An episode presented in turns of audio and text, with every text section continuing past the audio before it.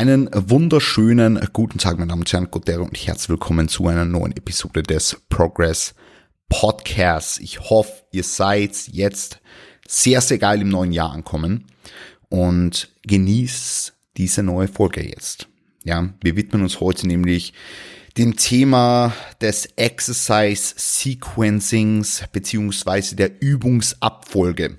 Ja, und da beginnen wir jetzt einfach ganz gleich, weil es ein sehr umfangreiches Thema ist, äh, denn die Übungsabfolge spielt eine ebenso große Rolle wie die Übungsauswahl, wobei man natürlich sagen muss, dass die Übungsauswahl noch etwas schwerer gewichtet werden sollte.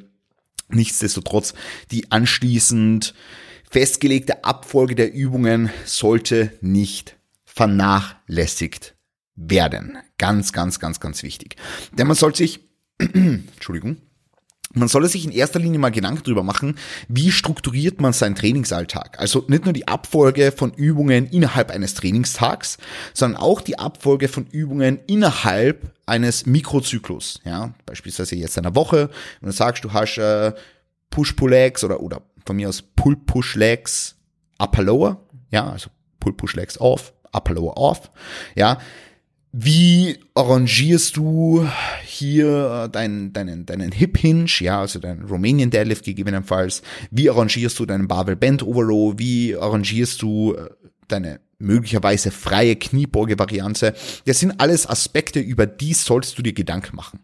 Ja, das heißt nicht nur den, den eigentlichen Trainingstag betrachten, sondern vielmehr auch zunächst mal das Bigger Picture. Ähm, du willst jetzt beispielsweise nicht einen Pull Day haben mit einem Romanian Deadlift und direkt darauf irgendwie einen Leg Day mit einer freien Kniebeuge-Variante. Ja, macht irgendwo Sinn. Aber das sind auch Dinge, über die solltest du dir zuallererst Gedanken machen, bevor schlussendlich dann der Aspekt der Übungsabfolge innerhalb eines Trainingstages relevant wird. Und da gibt's jetzt unterschiedlichste Unterpunkte, die wichtig sind, wenn wir Exercise Sequencing betrachten. Ihr kennt es sicher vor vielen Jahren. Da hat man immer die komplexen Übungen als erstes ausgeführt. Immer. Ja. Also da hat's keinen, da hat's keinen Weg drum herum geben. Da hat's keine äh, Vorermüdung geben, ja, zumindest jetzt nicht in, in ich sage jetzt mal evidenzbasierten Kreisen, ja, sondern da war alles immer, okay, du hast da Beintraining, beginn mit der Kniebeuge. Oder du hast äh, von mir aus ein, ein, ein, ein Oberkörpertraining, beginn mit dem Bankdrücken. So, das ist die komplexste Übung. Ja, beginn mit dem Bankdrücken. Bankdrücken kann nicht an vierter Stelle stehen von einem Trainingstag. Ja, mm, und ja, der Aspekt der Komplexität einer Übung spielt eine Rolle. Ja, also wenn du du musst dir so vorstellen, eine Kniebeuge stellt natürlich an dein Körper, an deine, an deine Bewegungskompetenz äh, höhere Anforderungen als jetzt beispielsweise eine Beinpresse. Äh, das ist aber dann auch irgendwo eine Frage des Fortschrittsgrads, ja. Und du wirst merken, dass wenn du jetzt beispielsweise sagst, du schaltest vor der Kniebeuge einen Leg Curl, der neurologisch nicht demanding ist, der einfach nur dazu führt, dass der Kniegelenk, dass der, dass der Kniegelenk ein bisschen aufwärmt wird, äh, dein, dass, dass, dass sich einfach deine Beinhinterseite ein wenig aufgepumpt anfühlt und so Du wirst in der Kniebeuge neurologisch jetzt wahrscheinlich keine negativen äh, Auswirkungen verzeichnen. Ja, es wäre jetzt was anderes, wenn du sagst, okay, du, du ballerst jetzt äh, eine Hack Squat und danach dann noch eine Beinpresse und dann eine Kniebeuge. Ja, natürlich wirst du sehr ermüdet in die Kniebeuge reingehen und in den meisten Fällen, ich sage jetzt in den meisten Fällen, wird es wahrscheinlich keinen Sinn machen, die Übungen so zu sequenzieren. Allerdings muss eine sehr komplexe Übung nicht zwingend an erster Stelle stehen. Ja, das muss man halt einfach so sagen. Und da ist wichtig, dass man dass man, dass man da das, das, das, das, das große Ganze nicht aus den Augen verlieren, unter Anführungszeichen. Ja. Genau. Also das sind nur meine, meine Two Cents dazu zum Thema Komplexität. Und wenn du, wenn du bereits weiter fortgeschritten bist, dann hast du natürlich die Fähigkeit, auch in einem äh, relativ ermüdeten Zustand äh, ein, ein, ein, gutes Maß an Effort an den Tag zu legen, wenn es jetzt um komplexe Bewegungsmuster geht, auch später im Training. Ja. Und da muss schauen, was für dich Sinn macht. Also wie, wie sehr brauchst du diese Skill-Komponente in einer Übung? Ja? Genau. Dann natürlich, wir haben jetzt viel über das Thema Ermüdung gesprochen. Ja, wenn du ermüdet in eine Übung reingehst und es kann für viele AthletInnen auch positiv sein. Ja? Weil wie gesagt, angenommen du bist jetzt richtig stark, dann kann ein Deadlift oder eine Kniebeuge schon sehr stark ermüdend wirken. Ja? Und da will ich einerseits drauf schauen, dass die Übungen innerhalb einer Woche gut sequenziert sind, damit diese zentrale Ermüdung auch abgebaut werden kann. Und andererseits will ich darauf schauen, ähm, dass auch innerhalb von einem Trainingstag dann eventuell so gearbeitet wird, dass die Übungen äh, nicht unbedingt an erster Stelle äh, da, da, da absolviert werden. Kommt aber jetzt auch immer drauf an, was deine individuellen Needs sind. Ja, also wir haben in der glaube ich, vorletzten Episode über das Thema Needs-Analyse gesprochen, ähm, wie stark du bist, wie fortgeschritten du bist und so weiter und so fort. Das fließt da halt alles mit ein. Ähm, aber es kann hier schon Sinn machen, beispielsweise äh, mit einer Leg Curl Variante einem Deadlift zu arbeiten oder von mir aus auch eine, eine, eine Pull-Down Variante einem Deadlift zu arbeiten oder eben, wie gesagt, Adduktoren und Leg Curls vor einer Kniebeuge zu machen oder, oder vielleicht sogar Beinpresse vor keine Ahnung, äh, einer, einer Hack Squad zu machen. Ja, irgendso. Also das sind jetzt alles nur alles nur Ideen. Ich möchte nur, dass ihr den Aspekt der der Fatigue, ja, der der Central Fatigue oder oder Systemic Fatigue auch äh, ein gewisses Maß an Bedeutung zuschreibt und das einfach in den Aspekt der der Übungsabfolge mit einfließen lässt. Ja, ähm, natürlich soll nicht nur die zentrale Fatigue oder die die die die systemische Fatigue in Forderung gestellt werden, sondern auch die mentale Fatigue. Das heißt, an siebter Stelle eine Kniebeuge zu machen, wird wahrscheinlich äh, mental gesehen nicht mehr so leicht sein, wie wenn du sie jetzt beispielsweise an dritter Stelle ausführst. Das soll auch noch mit einfließen und natürlich auch der Aspekt der lokalen Fatigue. Wenn du einen Deadlift machst und danach eine Kniebeuge machst und danach, keine Ahnung, äh, an, an, an Barbell Split Squat machst, ja, dann wird es natürlich auch äh, lokal, jetzt beispielsweise im Bereich vom Lower Back, äh, Auswirkungen haben, ja, und wird Ermüdung in diesem Bereich angehäuft haben und dementsprechend muss man halt das adäquat managen, ja. Super, super, super wichtig. Ja. Das heißt, auch hier Übungen sinnvoll gestalten, Übungen einmal in erster Linie, wie gesagt, sinnvoll auswählen und dann kann man dahingehend anknüpfen. Ja. Gut, anknüpfend auch an die Geschichte mit dem, dem Skill Requirement, was ich, was ich vorher angesprochen habe, äh, da, da, da fließt natürlich auch mit rein, äh, wie viel Stabilität erfordert der Übung. Ähm, da, also das ist auch ein Aspekt, der mit zunehmender Trainingserfahrung weniger relevant wird, weil für, für, für, für AthletInnen, die ein hohes Maß an Bewegungskompetenz mitbringen, wird es wahrscheinlich weniger Unterschied machen, eine Kurzhantel-Bankdrück-Variante an dritter oder vierter Stelle zu machen. Oder sogar hier mit Vorermüdung zu arbeiten. Das heißt, da kann es schon Sinn machen, äh, Übungen, die auch mehr Stabilität erfordern, äh, interne Stabilität erfordern, muss man dazu sagen, später im Training zu platzieren.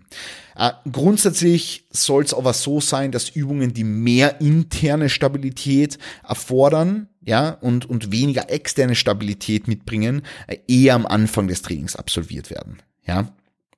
Das heißt, ich würde jetzt nicht eine kurze Bankdrück-Variante zwingend an die, an die sechste oder siebte Stelle im Training packen.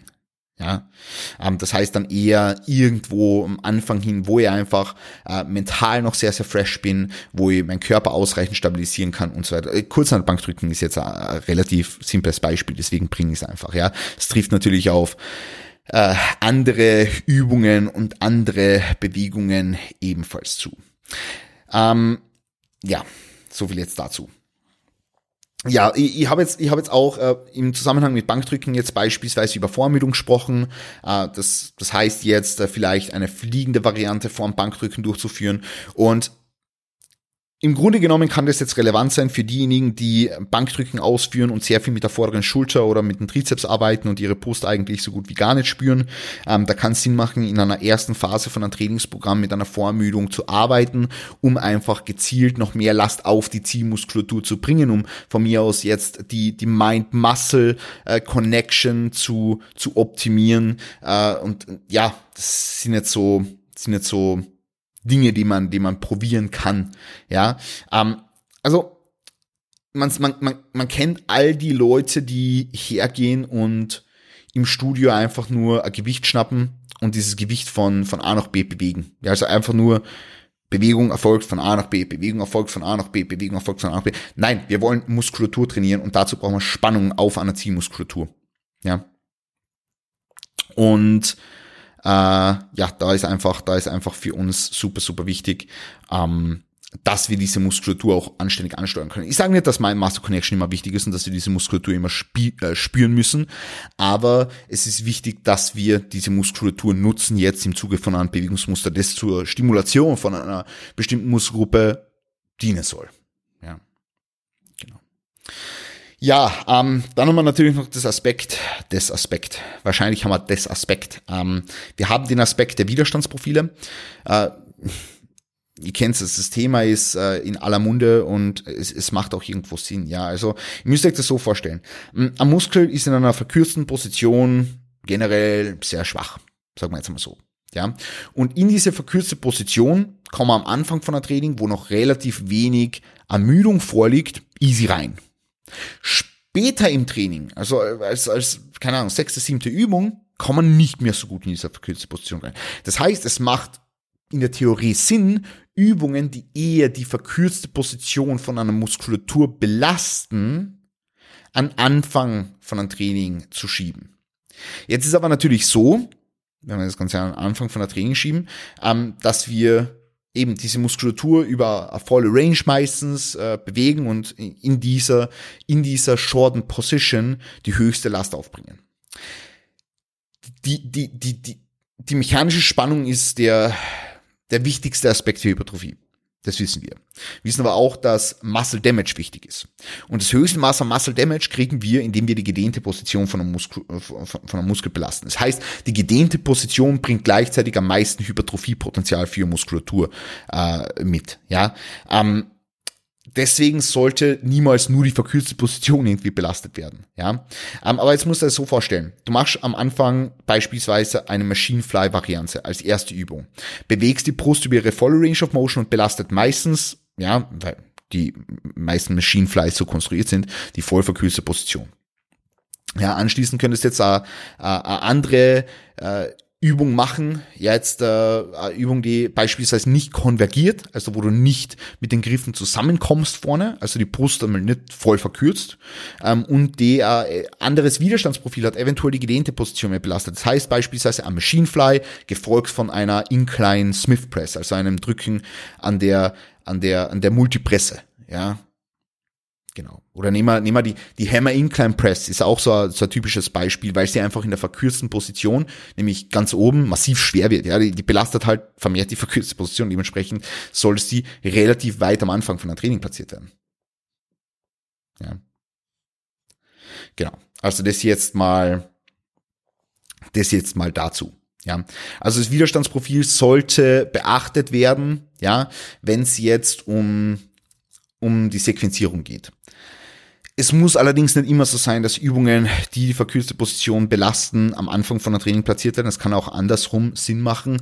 Wichtig ist, dass wir diverse Bewegungs- und Belastungsmuster äh, im Training etablieren, um schlussendlich an gewissen Stimulus X zu setzen. Ja.